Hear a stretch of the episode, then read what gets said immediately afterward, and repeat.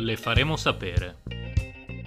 Con questa frase si aprono le danze dell'incertezza, un passo più insicuro dopo l'altro. Cerchi qualcosa a cui aggrapparti, ma rimani instabile. Da una parte c'è chi può decidere, dall'altra ci sei tu. In mezzo resta sospesa una risposta.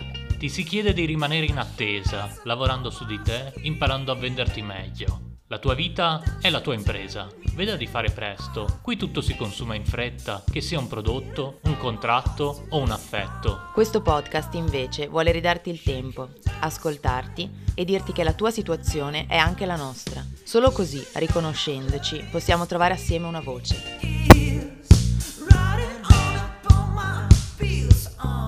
Le faremo sapere è il podcast di Fornaci Rosse. Io sono E io sono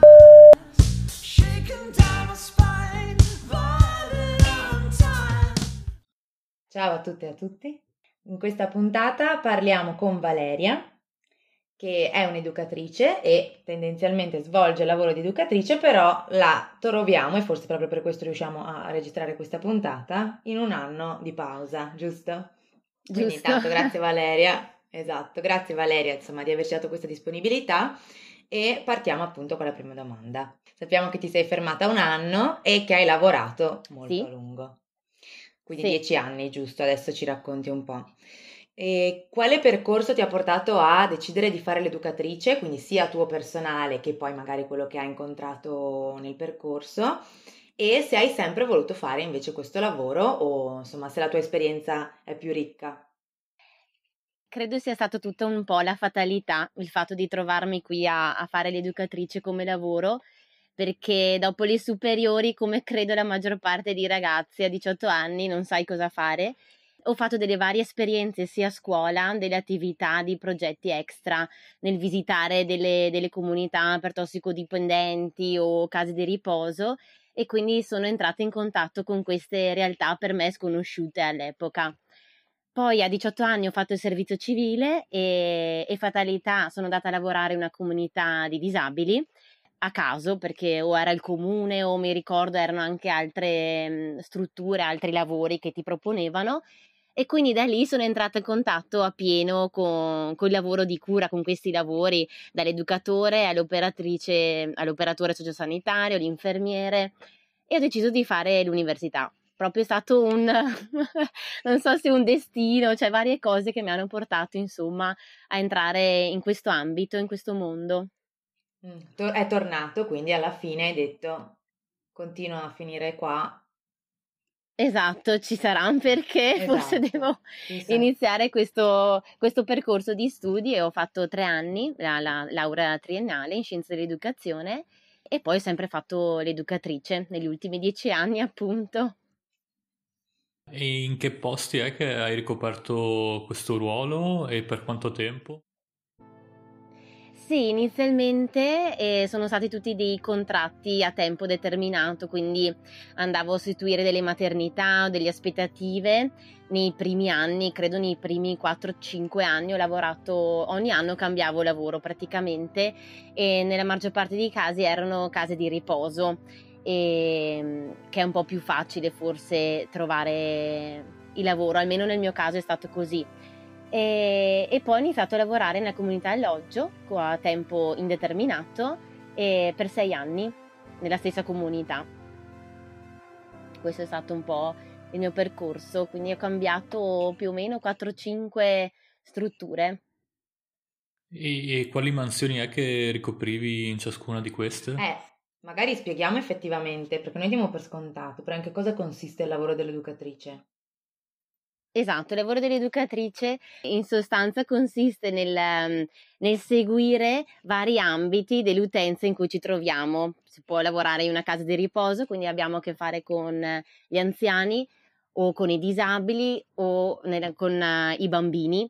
Io oh, non ho mai lavorato nella- nell'asilo, quindi non ho mai lav- fatto l'educatrice dell'infanzia, ma sempre in casa di riposo o le comunità alloggi appunto per disabili e sostanzialmente si collabora molto con la figura dell'operatore sociosanitario in tutti gli ambiti dell'ospite, quindi da, dall'alzarsi al mattino all'igiene, al, a fare uscire di casa, svolgere dei lavori, delle attività, cioè seguirlo in toto nella, nella vita normale di, di queste persone.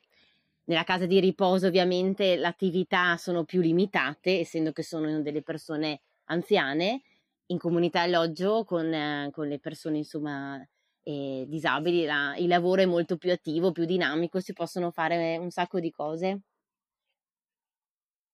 Ho spiegato? Si è capito?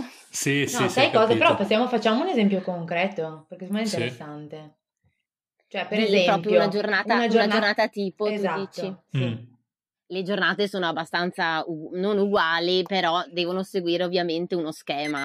Eh, come la vita nostra di tutti i giorni segui più o meno uno schema, quindi anche questo lavoro segue degli schemi che seguono un po' le abitudini del- delle persone che vivono in queste comunità. Diciamo che nella casa di riposo il lavoro è molto più tranquillo e mm, quindi si entra a lavorare e l'educatore non collabora meno con gli operatori perché gli operatori sociosanitari si occupano essenzialmente dell'igiene e, e purtroppo posso dire svolgono solamente quella mansione.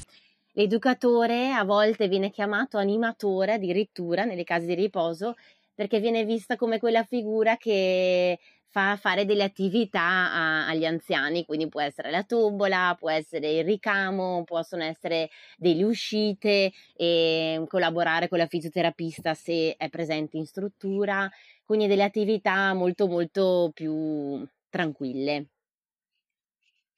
Poi non mm, il nostro lavoro fa parte anche, devi fare dei colloqui appunto con gli anziani, con i familiari, capire le loro necessità, i loro bisogni, però essendo che appunto sono delle persone anziane e spesso ehm, hanno anche dei limiti fisici, è molto difficile fare delle grandi attività, ecco.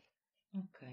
Il lavoro cambia totalmente con, nelle comunità o nei centri diurni dove ci si relaziona con delle persone giovani che hanno anche 20 anni, 18. Non ho mai lavorato con i minori, quindi da 18 anni in su, che hanno delle grandi capacità e quindi il- l'educatore svolge anche proprio il lavoro in collaborazione con l'operatore, quindi dal fare mh, l'indipendenza, quella che chiamano l'autonomia di, di- della- dell'utenza, quindi fare in modo che loro si svegliano al mattino, li devi insegnare a lavarsi, a vestirsi, scegliere i vestiti adeguati, l'attività e la giornata inizia con le varie attività, chi va a lavoro, chi ha le, le capacità di andare a lavoro, chi invece rimane in comunità e svolge i vari lavori come noi in una casa, dalle, dalle pulizie alla sistemazione, al far da mangiare e chi più ne ha più ne metta. Quindi il lavoro dell'educatore in questo caso è molto importante perché parte dalla, dall'equipe poi la- il lavoro del- di queste persone, insomma, perché non- devono essere aiutate, qui proprio il lavoro di cura, di aiuto e se noi non lo facciamo rimane tutto in stand by. Mm. Ok. E, e come turni, contratti, eh, com'era, come, come sono le condizioni di lavoro nelle comunità? E nelle comunità alloggio, in quelle che ho lavorato io, eh, si lavora principalmente a turni, quindi mattina, pomeriggio, la notte l'educatore mh, non dovrebbe farla, però in alcune comunità mh, viene, viene fatta, insomma, e si lavora sabato, domenica, festivi, non ci sono feste nelle comunità alloggio. Nel centro diurno invece è molto più tranquillo come orari, perché è come un un lavoro giornaliero che delle otto ore da lunedì a venerdì e così anche in casa di riposo. Ok. Ma che ambiente c'è? mm, Non so, adesso io ti parlerei delle comunità, magari, oppure vai, insomma parliamo di tutte e due, insomma, i contesti in cui hai lavorato. Com'è l'ambiente e com'è, cioè, che opinione hai, insomma, un po' di com'è strutturata, di com'è la struttura e come mm, funziona? Sono strutture pubbliche del servizio pubblico? Certo, sì, che poi hanno delle convenzioni private, ma sono la maggior parte delle strutture pubbliche. Noi abbiamo un contratto, mi chiedevate prima, che è proprio nazionale, quindi dipendiamo, tra virgolette, dallo Stato. Ok. E mm, Certo, quindi mi posso riallacciare proprio alla mia esperienza eh, personale che io poi dopo sei anni che lavoravo in questa comunità mi sono licenziata perché è cambiato il, il datore di lavoro, quindi è cambiata l'armonia che c'era all'interno della comunità mm. e sono andata a lavorare in un'altra comunità per sei mesi prima di prendermi il mio anno sabbatico. E, ehm, e, questo per dire che dipende molto da chi gestisce la comunità, quindi dal direttore o dalla coordinatrice, da, da chi ne è a capo, perché è da lì poi che eh, si, si, realizza il lavoro in sé, perché non è un lavoro, eh, cioè questo lavoro qui secondo me è anche un po' difficile proprio perché è un lavoro di equip. Cioè io posso lavorare in turno, non siamo mai da soli, quindi devo collaborare con altri 3-4 colleghi e se l'idea di pensiero non è comune, cioè se la, l'obiettivo finale non è comune tra i dipendenti o tra il datore di lavoro, si crea un caos. Ti faccio un esempio, io propongo di, di, di fare un, una tipologia di lavoro per, per, un ragazzo il datore di lavoro non va, i miei colleghi non, non lo fanno e quindi io non posso essere presente sempre e quindi questa attività qua va a scemare. Ok. E a te è successo Purtroppo una cosa del così. genere? Certo, sì. Ed è per questo che mi sono licenziata in soldoni, perché il datore di lavoro non, cioè per lui era importante altre cose e non le attività. L'attività in senso proprio intendo progetti, i nostri progetti che tutti noi abbiamo nella vita, i progetti di vita, gli obiettivi, erano importanti altre cose e quindi lì va a scemare un po' il senso finale che dovrebbe avere una comunità. Mm. Quindi quando nel momento, sì. cui, nel momento, in cui, hai sentito che non riuscivi più a portare il tuo contributo e a farlo valorizzare ne, nel lavoro che stavi facendo, hai deciso di cambiare area, certo. aria e area, diciamo. Ah, esatto, in tutti i sensi, cambiare aria e aria. Poi fatalità sono capitate in un'altra comunità in cui le attività erano più inesistenti di prima e quindi ho deciso, bene, è giunto il momento che che devo fare una pausa. Mm. Purtroppo è così, in molte comunità se diciamo se non c'è un'armonia tra i colleghi, lo chiamano proprio lavoro di equip il nostro, se non c'è un'armonia tra il lavoro di equip eh, per, si lavora certo, però si lavora in modalità diverse. Mm. mm. Ma citavi appunto il datore di lavoro, in genere in queste strutture che appunto sono pubbliche o convenzionate, la nomina è, è pubblica oppure viene scelto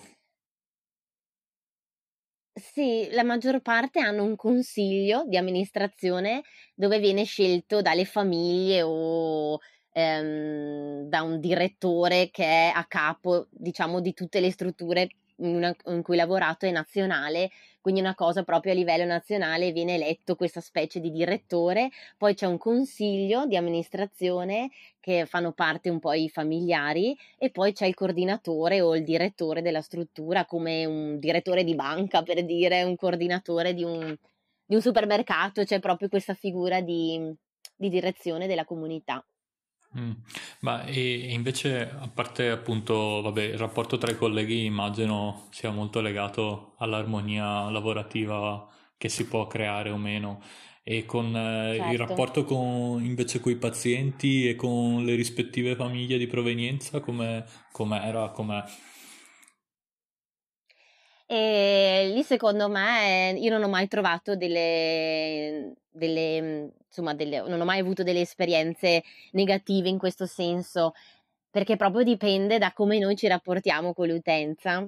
E io ho imparato in questi anni che se una cosa non va, eh, bisogna mettersi in discussione maggior parte dei, dei, casi noi stessi, noi operatori del settore, perché siamo proprio un lavoro di cura, quindi siamo noi che dobbiamo aiutare l'altra persona, poi dipende molto anche dall'altra persona, però se noi non ci mettiamo in discussione eh, è difficile avere un buon rapporto, quindi non ho mai avuto di rapporti eh, negativi, se così li chiamiamo, con, con i familiari o con l'utenza, anzi tu entri in contatto con una serie di situazioni anche molto critiche.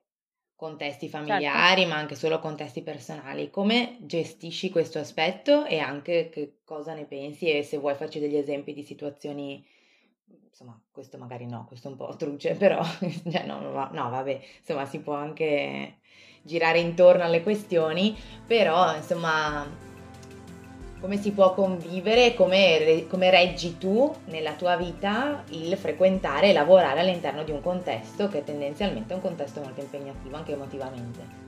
Io credo, non so, non, non, penso sia una frase fatta, però se torni indietro quando ho iniziato ad, ad approcciarmi in questo ambito, a, a, fare questo lavoro, ero insieme a un'altra, un'altra ragazza che anche lei aveva fatto la mia stessa laurea poco dopo qualche settimana ci siamo incontrate per scambiarci un po' le idee e, e lei ha rinunciato. Ha rinunciato perché era troppo forte, perché vedi le situazioni molto particolari e devi essere, io lo dico, è proprio secondo me il termine più adatto, devi essere empatico.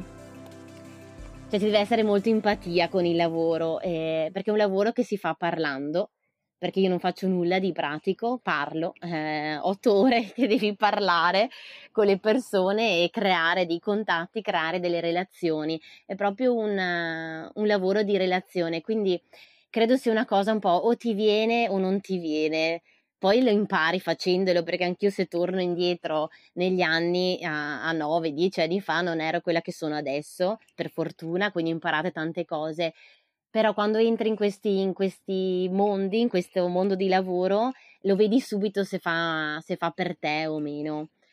Anche perché parlavamo prima della retribuzione, la retribuzione è molto bassa. Eh, è un lavoro veramente che secondo me è sottopagato rispetto a quello che si fa. Quindi per i soldi sicuramente non si fa questo lavoro e, e quindi di, cioè, ti deve essere qualcosa emotivamente che te lo porta a fare. Mm, quindi non è da tutti. Questo sì secondo me non è da tutti. Poi ho seguito anche molti tirocinanti, e ehm, anche quello è un po' la, uno di, dei miei compiti.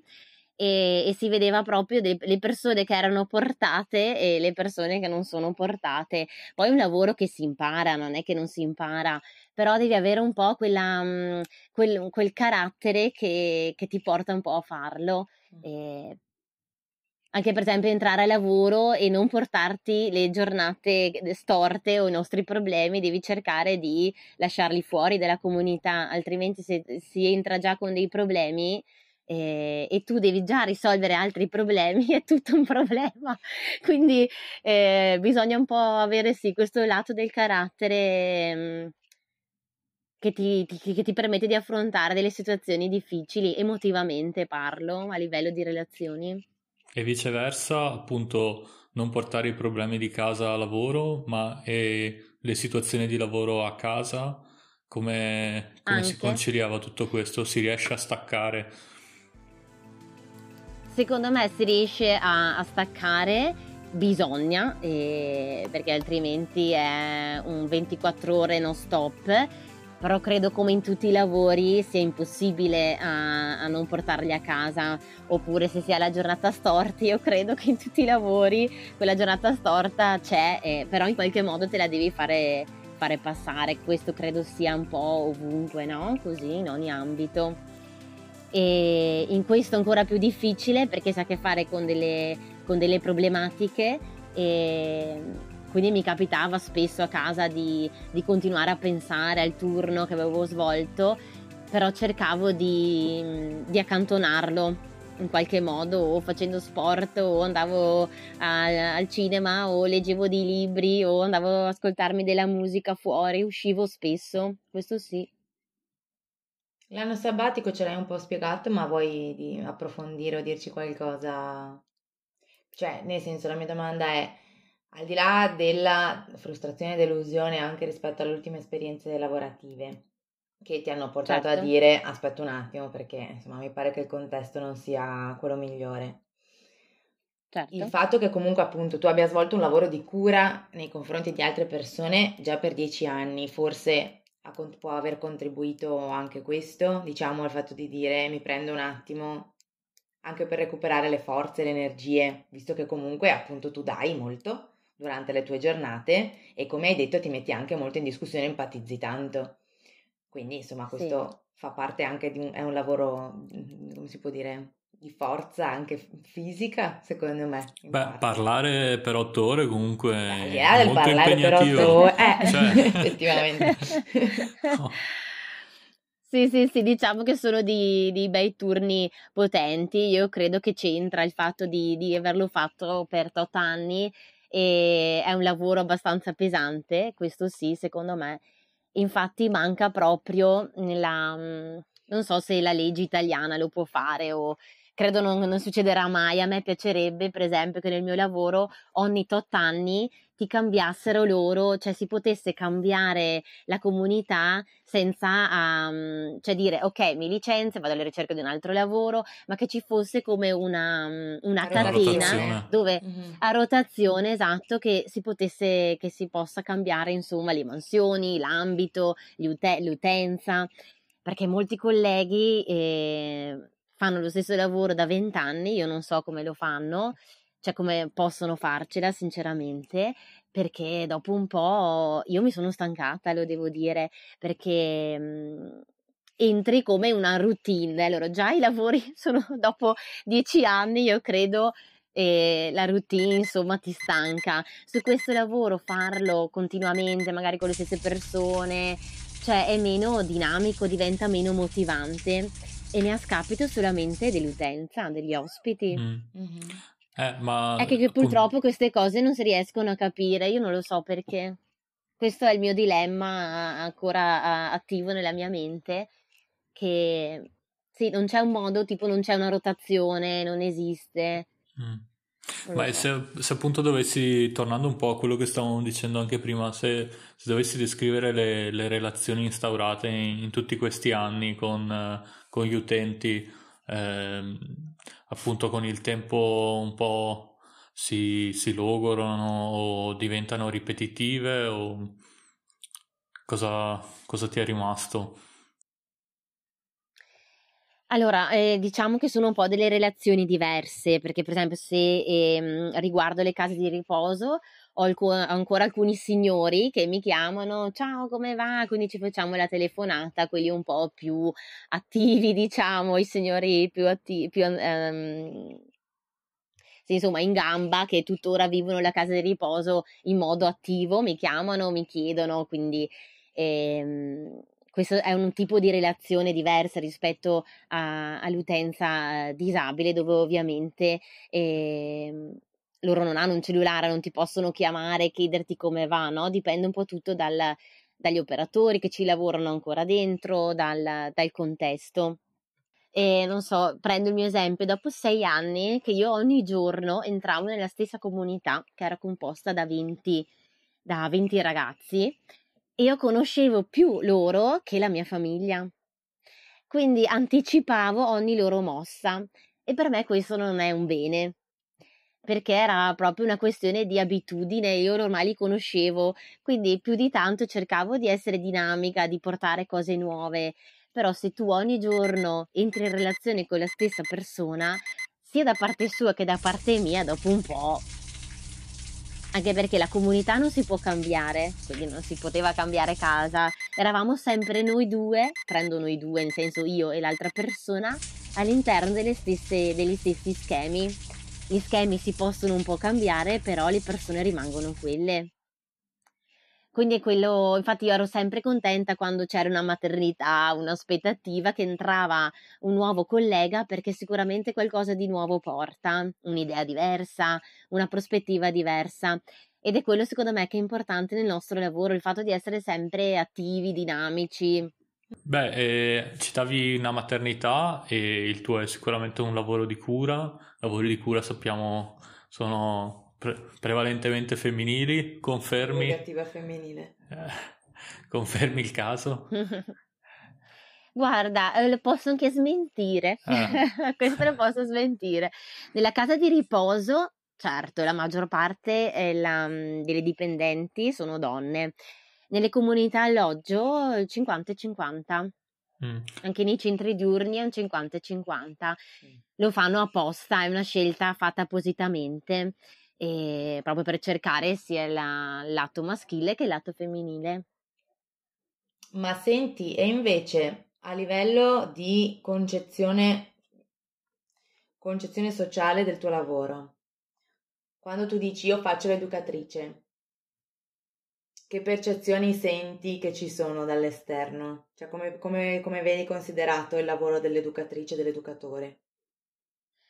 Guarda, eh, purtroppo io credo su dieci persone, forse due sanno effettivamente eh, che lavoro svolge l'educatore. Mm.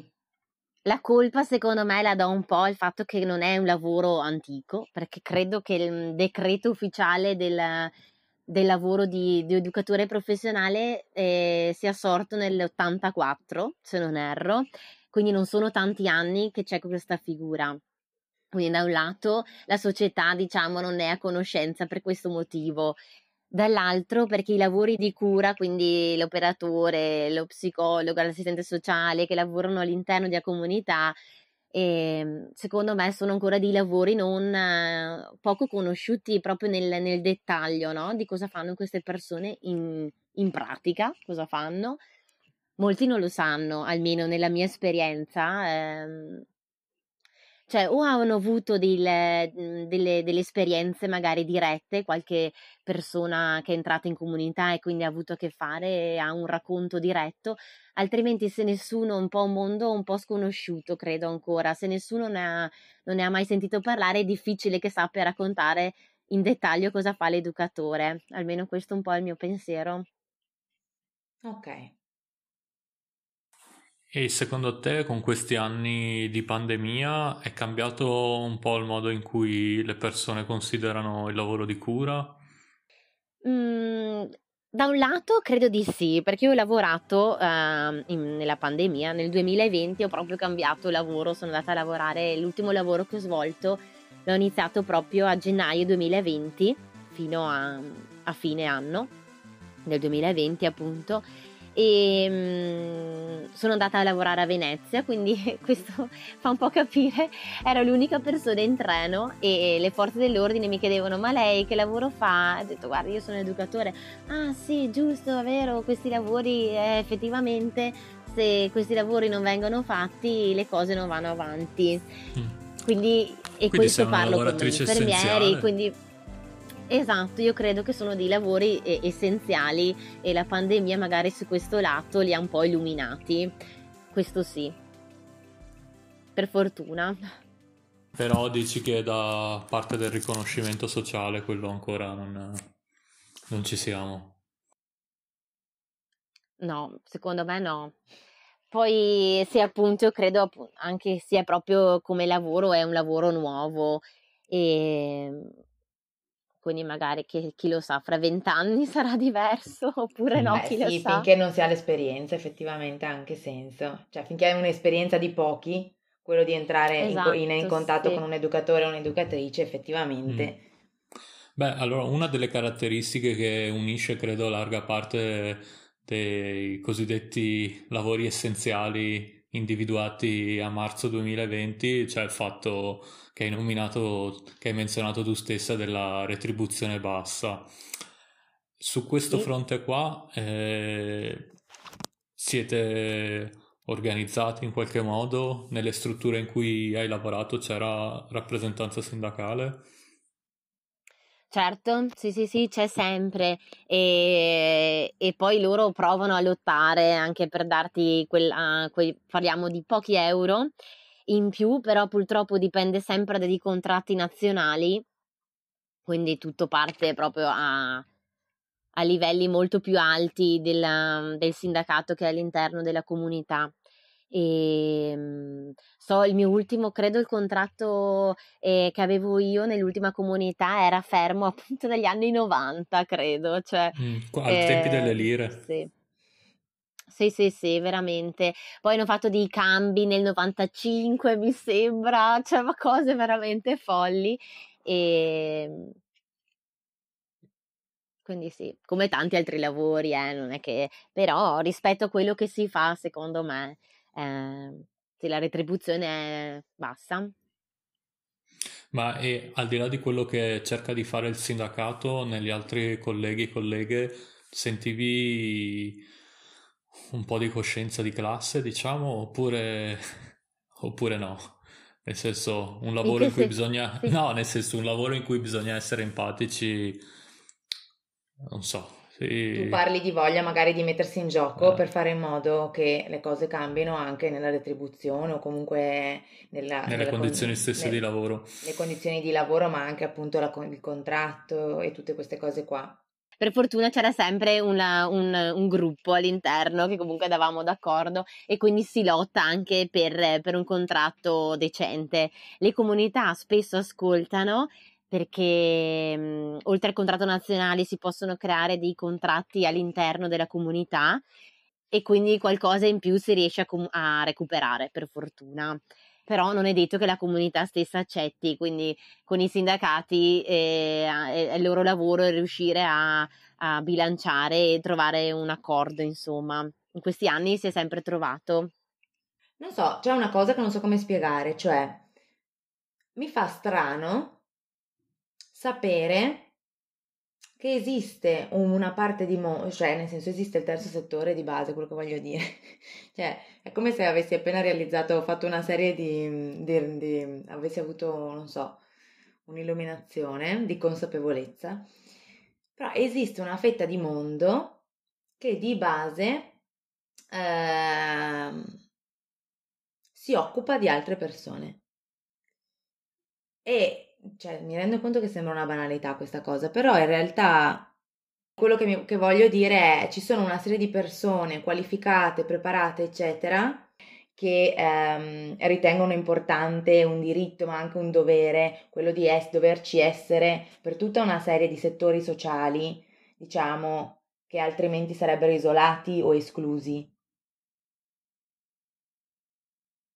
Ma infatti anch'io, sì, sì, sono, eh, sono della tua stessa idea. Per fortuna esistono queste persone che hanno voglia di fare questo lavoro, eh, indipendentemente dai soldi, indipendentemente da tutto, e che comunque ci mettono il proprio per farlo, altrimenti, e, e sono tantissimi. Come dici tu, il terzo settore è grandissimo.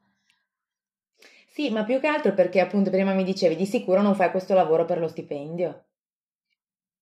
E, e il parallel... sì, almeno il mio stipendio da educatrice. Eh, no. il parallelismo mi è venuto, veramente... mi è venuto immediatamente il parallelismo col fatto che appunto abbiamo intervistato finora prevalentemente personale sanitario sull'ambito della cura.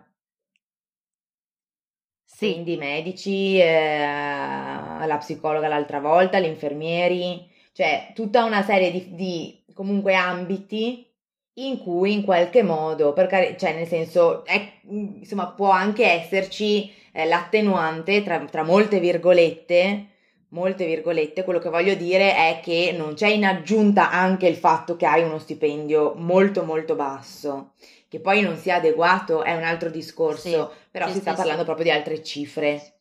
Però non esatto. è sicuramente basso, certo. Quindi questo mi ha fatto un po' pensare. Invece tra il mio e, le, e l'operatore che l'operatore sociosanitario è ancora più basso esatto, Esatto, per, non abbiamo mai intervistato. Di poco, ma è ancora più basso. Esattamente, lo stesso discorso si può fare con le OS. Quindi... Sì, sì, sì, sì.